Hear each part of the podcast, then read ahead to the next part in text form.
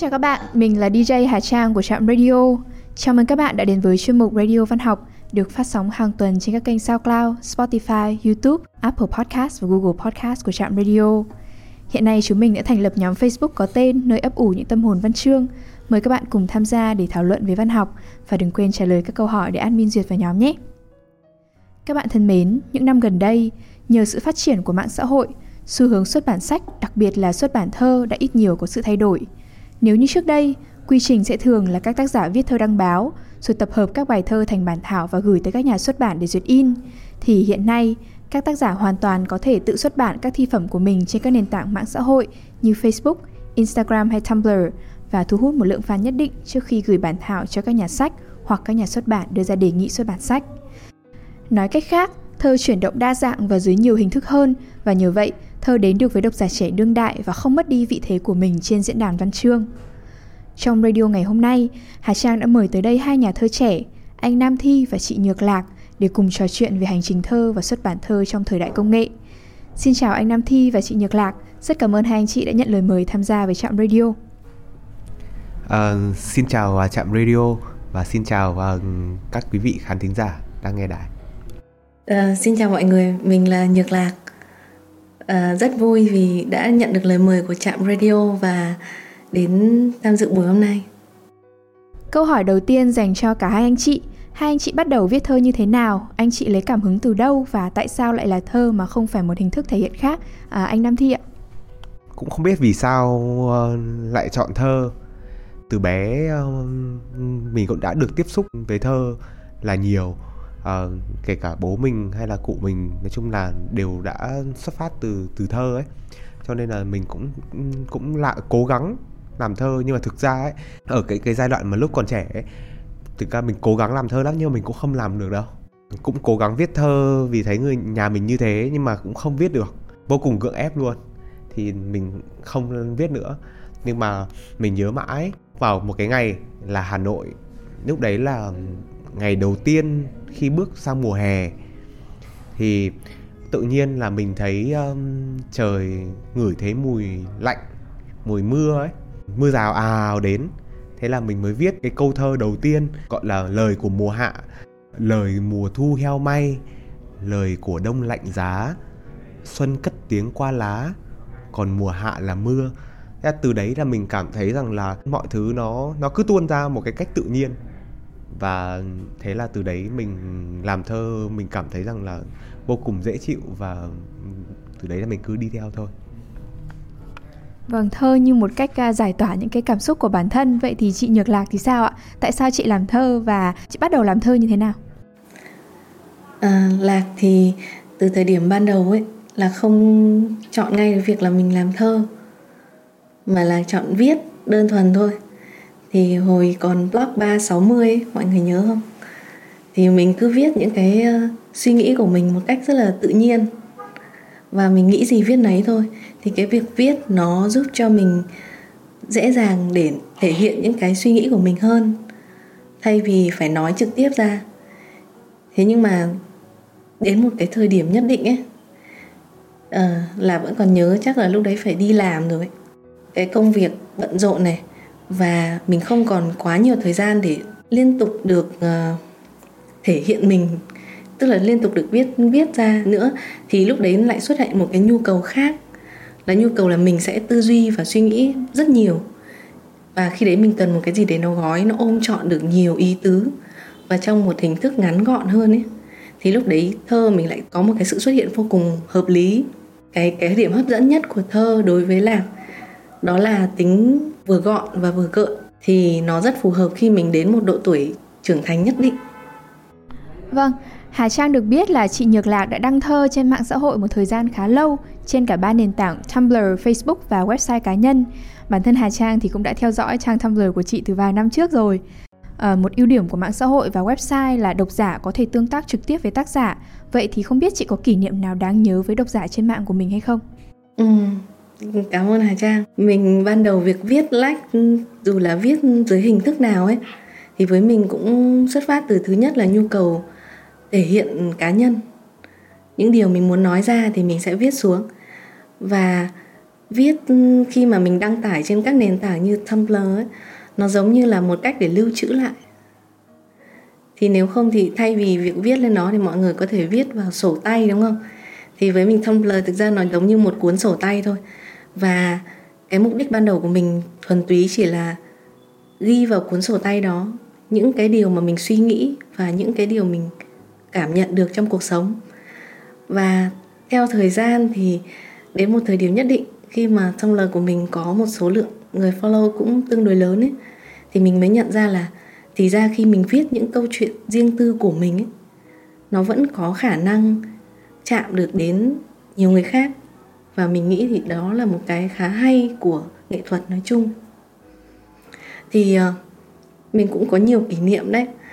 À, nhưng mà có một lần mình rất nhớ là có một bạn bạn ấy nói là em chờ mãi mà chị không ra sách. Mà bây giờ em lại sắp đi du học rồi nên em xin phép là em sẽ tự chép tay các bài thơ của chị mà em thích nhất vào một cuốn sổ tay. Và em sẽ mang cái cuốn cuốn sổ tay đó đi du học. Thì bạn ấy có nói là những cái lúc bạn ấy thấy buồn nhất ấy, thì bạn ấy thường đọc thơ của mình để cảm thấy được an ủi và thấy có động lực để đi tiếp. Thì đấy cũng là một cái mình thấy rất là vui. Một kỷ niệm rất dễ thương. Vậy thì à, anh thi thì sao ạ? Hà trang biết là anh thi cũng đăng thơ của mình trên website và facebook. Vậy thì anh có à, kỷ niệm nào đáng nhớ với độc giả của mình hay không? Lúc trước thì mình hay đăng tải lên uh, facebook với cả insta. Thời gian là thời gian gần đây thì mình mới uh, mọi người mới bảo là muốn đọc thơ của mình thành thành một tổng hợp ấy. Mà sách thì lại không có. Mà đọc trên uh, Facebook thì uh, nó bị rời rạc quá. Nói thế thì mình cứ nghe vậy thôi chứ là đến mãi chán chê xong rồi mình mới uh, làm thành website. Thực ra kỷ niệm với độc giả của mình ấy lại là những cái đêm mà mình đọc thơ trực tiếp nhiều hơn những cái đêm diễn thơ đấy ấy, khi mà mình đọc những cái bài thơ của mình ấy thì ở dưới cũng có những cái người ừ, bạn nghe xong rồi bạn ấy khóc ấy. Thì cũng giống như là chị lạc à, vừa mới nói xong là có lẽ là khi mà chúng ta đi sâu nhất vào cái ờ, thế giới của chính mình ấy thì chúng ta lại là lúc mà chúng ta đi rộng nhất tới tất cả mọi người. Từ đâu mà anh lại có ý tưởng đọc thơ ở các đêm diễn tại Hà Nội và Sài Gòn? Tại sao lại à, phải là đọc thơ mà không phải là chia sẻ nhiều hơn trên các trang mạng xã hội để mọi người đọc mà lại bắt mọi người phải nghe Thực ra mình cũng vẫn hay nói vui là um, vì bây giờ mọi người lười đọc quá ấy. cho nên mình là bày trò ra để cho là phải nghe ấy. nói vui thế thôi chứ thực ra thì thơ ấy nó phải được nằm ở trên mặt giấy cái đấy nó mới là cái địa hạt của ngôn ngữ thơ nó đã rất riêng tư rồi người ta cần phải được đọc. Khi mà người ta đọc ấy thì là người ta cũng đang kéo cái chữ đấy vào cái thế giới rất riêng tư của người ta. Ừ. thì nó mới mang được tất cả những cái giá trị của nó đi vào cái thế giới của độc giả. Nhưng mà khi mà nam thi làm cái uh, những cái đêm thơ này, này thì thực ra là nam thi đưa các cái tác phẩm của mình cho các nghệ sĩ ở tất cả các hình thức nghệ thuật khác nhau. Và khi mà họ đọc thơ của nam thi xong các nghệ sĩ tùy thích cảm nhận như nào cũng được, mỗi người cảm nhận một cách riêng. Và họ thể hiện lại các cái tác phẩm đó bằng ngôn ngữ âm nhạc, ngôn ngữ hình ảnh. Rồi kể cả sau này Nam Thi cũng rất muốn kết hợp cùng với cả cả vũ đạo, rồi tất cả các cái loại hình nghệ thuật khác để họ biểu hiện thơ. Thì giống như là mình đang đưa thơ của mình qua một lớp lọc mới. Quan trọng hơn nữa là nam thi muốn cho tất cả mọi người thấy rằng là thơ nó đã làm thế giới riêng của tôi. Thế thì khi bạn đọc thơ của tôi bạn hãy sống vào thế giới riêng của bạn thì cái thơ của tôi nó mới sống tiếp được. Ừ. bạn không cần phải hiểu tác giả là đang truyền tải một cái gì vì cái đấy là cái thể loại thơ đã cũ rồi.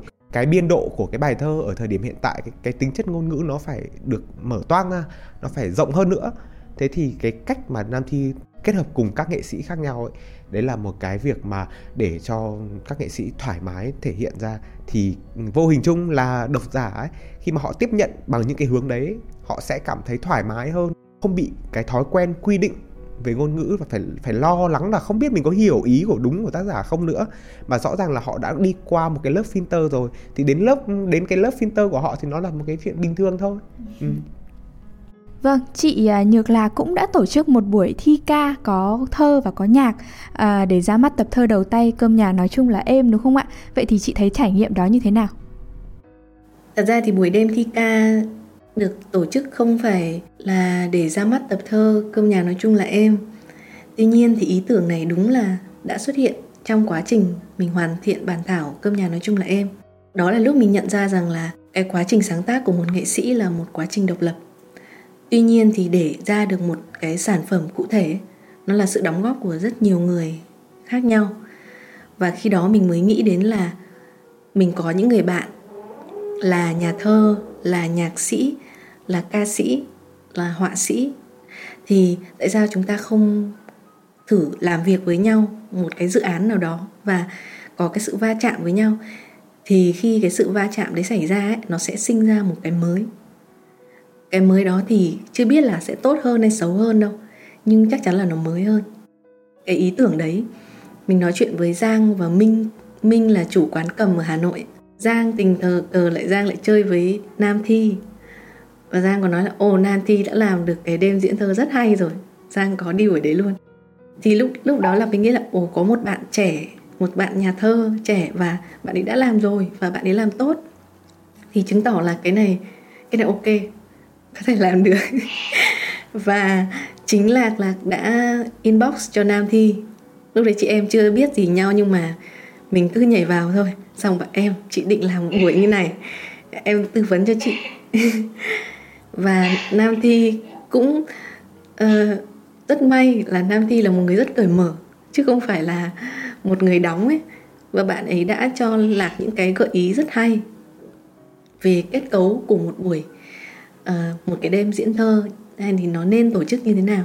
Một đêm mà có cả thơ cả nhạc có những yếu tố như vậy. Tiếp theo là những quá trình mà gặp giang với minh ấy thì ra được rất là nhiều ý hay. Và bọn mình đã chọn một ý tưởng chủ đạo cho buổi đó là những dòng chảy. Những dòng chảy vừa là cái dòng chảy của thời gian của mỗi người vừa là những dòng chảy giao nhau ấy. Nếu ví như mỗi con người là một dòng suối thì tất cả sẽ có thể giao nhau ở một điểm nào đó. Và sau cùng thì chúng ta cũng sẽ đổ ra biển. Nhưng cái cái điểm giao nhau đấy là một điều rất là quý. Ví dụ như hôm nay chị mới được ngồi với mọi người ở đây. Và bọn chị, cái đêm hôm đấy bọn chị đã làm là một dòng chảy của thi ca luôn. Nhạc trong thơ thơ trong nhạc và thơ tự kể chuyện mình. Và trong buổi đó, bọn chị không chỉ đọc thơ hay nhạc của bọn mình đâu, mà đã giới thiệu được những cái bài thơ và nhạc của những tác giả rất là kỳ cựu khác. Và một dòng chảy từ ngày xưa ấy, cho đến bây giờ qua theo năm tháng thì cái dòng chảy thơ nó đã biến chuyển như thế nào? Và để kết thúc là những cái sáng tác mới những cái sáng tác kết hợp giữa ba người bọn chị nhược lạc minh cầm và giang một miếng bọt biển. Cái buổi hôm đó thì cũng rất may mắn là cái không gian được cầm quá tuyệt vời. Những người đến đó thì rất cởi mở và họ phần nào họ đã yêu mến mình rồi ấy. Nên họ cũng là những người trẻ và rất cởi mở nữa. Nên cái việc dẫn dắt cảm xúc ấy của tất cả mọi người trong buổi hôm đấy không có gì khó khăn cả. Và sau buổi hôm đấy thì những cái độc, những khán giả đến hôm đó có nói lại với mình là, em cảm thấy yêu thơ hơn sau buổi như thế này. Trước đấy thì em cứ nghĩ là thơ là một cái gì đấy xến, hay là thơ là cái gì đấy xa vời và khó cả. Nhưng mà khi được đến đây và được nghe thơ và được biết cả những câu chuyện đằng sau một bài thơ ấy thì cảm thấy gần gũi với mình hơn. Và hóa ra là có một cách có thể thể hiện những bài thơ cũng rất đương đại và không không xến. Không phải là thì mọi người bảo lúc đầu cứ nghĩ là chị lạc sẽ lên đây xong rồi ngâm thơ như các cụ ngày xưa ấy. Nhưng hóa ra là đã không phải và mình vẫn có một cái hơi thở của tuổi trẻ ở đấy. Thì đấy là một kỷ niệm rất vui. À, vậy là rõ ràng nhờ việc à, xuất bản ở trên mạng xã hội cũng như là diễn thơ thì hai anh chị đã có được một lượng fan nhất định à, trước khi ra sách. Vậy thì việc được độc giả đón nhận và việc tương tác thường xuyên với độc giả như vậy thì có ảnh hưởng gì đến tư duy viết và tâm thế khi viết thơ của mình không? Khi mà hai anh chị đều nói rằng là khởi đầu của việc làm thơ của mình là làm cho cá nhân mình. À, anh Thi. Về phía mình ấy thì không ngay từ đầu ấy khi mà mình đưa những cái tác phẩm của mình ra ấy thực ra ấy, mình thấy rằng là mình đi những cái con đường nó cũng rất là thong thả. Tại vì mình không xác định mình trở thành một ai hết. Lúc mà mình còn chưa biết viết thơ ấy, nhưng mà mình đã ghi vào một cái cuốn sổ tay là trong gian khó, tôi tị nạn vào thơ thế cho nên là cái việc mà làm thơ với mình ấy, nó cũng là như vậy. Mình tị nạn vào thơ.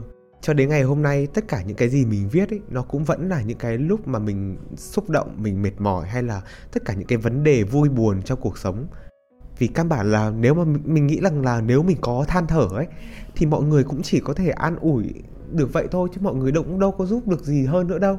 Thành ra là thay vì việc làm vừa vô nghĩa với chính mình, vừa làm mệt mọi người, thế thì mình chuyển hóa nó thành thơ và tất cả chúng ta cùng tị nạn vào thơ. Ngay từ đầu cái cốt lõi của nó đã là như vậy rồi, cho nên là kể cả là khi mọi người có tiếp nhận như nào thì nó cũng không thay đổi vâng còn chị uh, nhược lạc thì sao ạ? Mình có hai câu trả lời. Ở cương vị một người viết thuần túy thì việc có bao nhiêu người theo dõi không ảnh hưởng gì cả mà mình nghĩ luôn là như vậy. Ở cương vị một tác giả thì câu chuyện của bạn nó phải đi từ bên trong mình ra. Nó không phải là thứ mà bên ngoài có thể chạm vào được. Tuy nhiên ở cương vị một người à, muốn ra sách nhé đây là mình trả lời cho những bạn mà đang ấp ủ là muốn ra một cuốn sách thì việc bạn có một lượng người theo dõi đông đảo ở trên mạng xã hội chắc chắn là một ưu điểm rất lớn đối với nhà xuất bản. Lý do là mục đích của việc ra sách là để bán, cho nên việc có một lượng đông đảo người theo dõi đồng nghĩa với việc là nhiều khả năng sách của bạn sẽ bán chạy hơn. Thì đó là cái mọi người nên cân nhắc. Cái con đường xuất bản có thể khác nhau. Tuy nhiên ở thời, mình đang nói là ở thời đại mà mạng xã hội gần như là một thứ rất phổ biến ấy. cái việc mà bạn được theo dõi và bạn đã có những cái chia sẻ trên mạng xã hội rồi hay như ờ, nam thi là đã có tổ chức những cái chương trình những buổi như đêm diễn thơ rất là hay ấy, thì gần như là bạn có một cái thương hiệu cá nhân khá tốt rồi và việc đó việc bạn mang một cái thương hiệu tốt đó đi để chào hàng hoặc bạn không cần chào hàng người ta cũng sẽ tự tìm đến mình như trường hợp của lạc đi là cũng từng nhận được những lời mời, ngỏ ý từ các nhà xuất bản là ra sách ấy. Nhưng mà mình cứ cảm giác mình chưa đủ. Mình cũng không biết gọi tên được chính xác cái đủ đó là gì. Nhưng mà chỉ đến khi tự nhiên mình nghĩ rằng là à có thể đã đến lúc mình muốn ra một cái gì đó. Và khi mà mình nghĩ là đã đến lúc ấy, thì sẽ có những dấu hiệu rất rõ ràng từ việc có những người đến giúp đỡ mình. Một biên tập viên quá tốt người bạn của mình xuất hiện và giúp mình cùng lên cái ý tưởng chủ đạo cho một tập thơ ấy. thì đó như mình nói là một tác phẩm hoàn chỉnh ấy. nó không thuộc về riêng tác giả đâu, mà nó là một thành công của cả một tập thể, rất nhiều người đấy À, anh Nam Thi và chị Nhược Lạc thì đều vừa ra mắt tập thơ đầu tay. Hà Trang xin chúc mừng cả hai anh chị. Anh Nam Thi với tập Cô độc nên thơ và chị Nhược Lạc với tập Cơm nhà nói chung là êm. À, chị Nhược Lạc thì vừa nói về nói qua về uh, quá trình xuất bản của mình đó là mình cần phải ngồi với uh, một nhóm nhiều người, uh, mình cần phải lên một ý tưởng chủ đạo. Vậy thì chị có thể chia sẻ rõ hơn là ý tưởng chủ đạo xuyên suốt tập Cơm nhà nói chung là êm của chị là gì và có kỷ niệm gì thú vị và vui trong cái quá trình mà mình à, cùng cộng tác với team để làm ra một quyển sách thơ hay không? Thì ban đầu cũng giống như ừ, hầu hết các tác giả khác, đó là mình gom ra được khoảng 20 bài và cái tên tập thơ đầu tiên mình đặt là cây hoa mộc nở trước nhà. Thế nhưng khi mình gửi cho một người bạn là biên tập viên của mình là bạn Thùy Cốm thì Cốm có nói là không được, không thể đặt cái tên như này được, không bán được. uh, vui thôi. Nhưng mà lúc đấy thì cũng có nói một ý mà mình rất là thích. Đấy là các nhà thơ ít nghĩ đến chuyện phải có ý tưởng cho một tả một tập thơ. Thay vì chỉ là gom các bài mà mình thích nhất vào. Thì khi bọn mình ngồi lại bọn mình mới nhận ra là mình rất thích viết về gia đình. Điều đấy cũng dễ hiểu thôi bởi vì mình đã có uh, chồng và hai em bé. Thì đấy là mối bận tâm rất là lớn của mình. Và mình viết rất nhiều về chồng con và đó là lúc mà thì nói là ý này khá là hay. Thì bọn mình tiếp tục khai thác thêm vào cơm nhà. Thì trong tập thơ cơm nhà của mình có chia làm bốn phần là bữa sáng bữa trưa bữa tối và ăn vặt. Bữa sáng là khoảng trời riêng tư tức là những uh, suy tưởng của riêng cá nhân mình.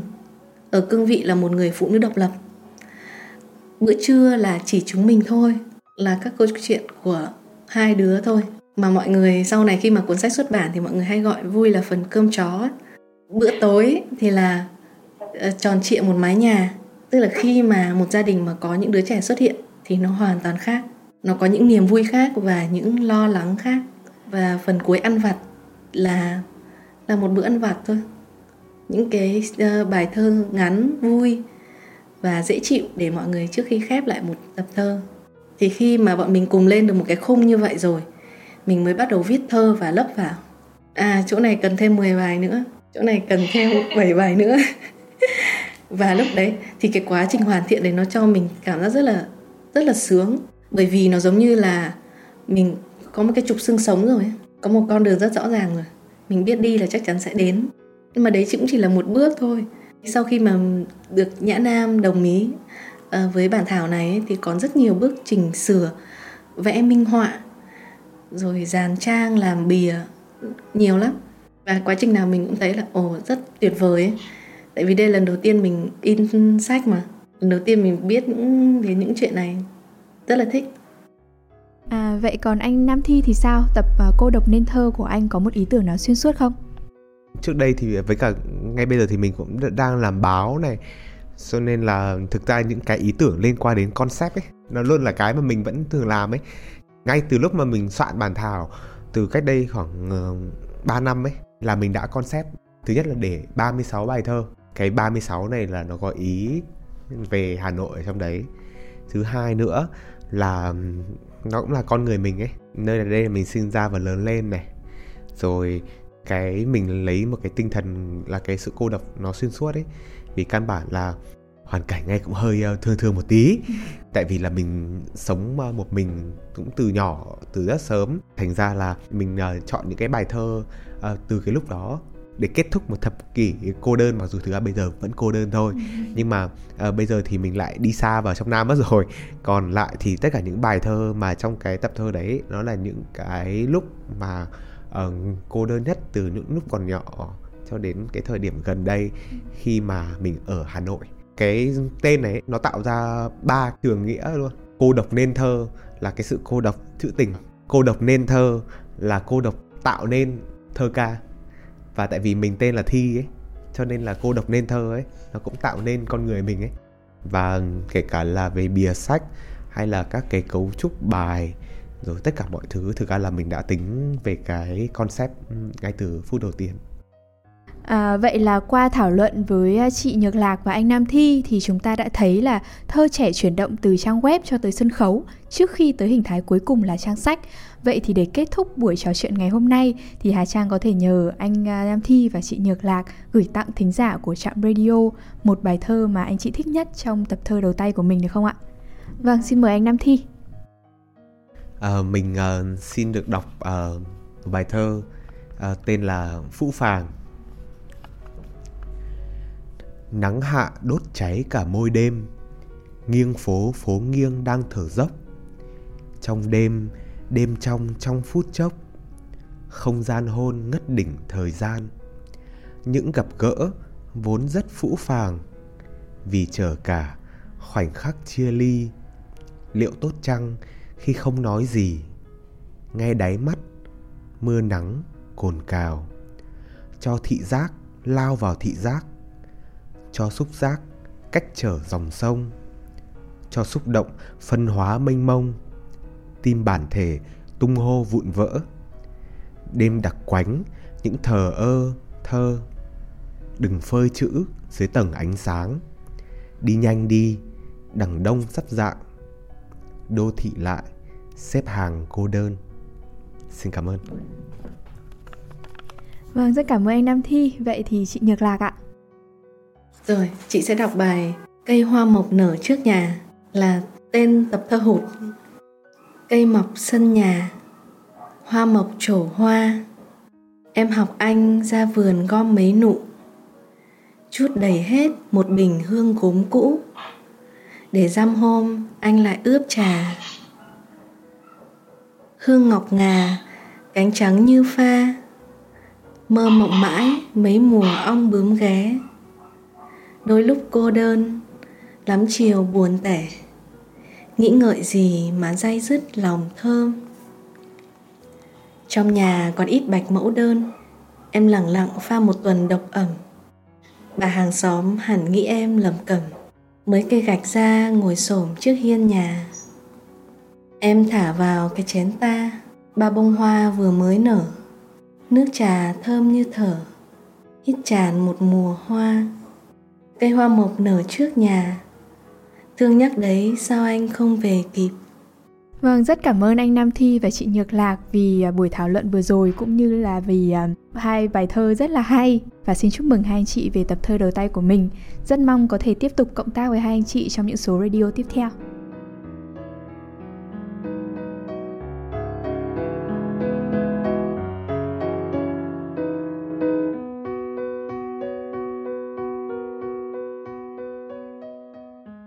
Đêm đã khuya, thời lượng của chương trình đến đây là kết thúc. Xin chân thành cảm ơn các bạn thính giả đã chú ý lắng nghe. Chúc các bạn một đêm ngon giấc.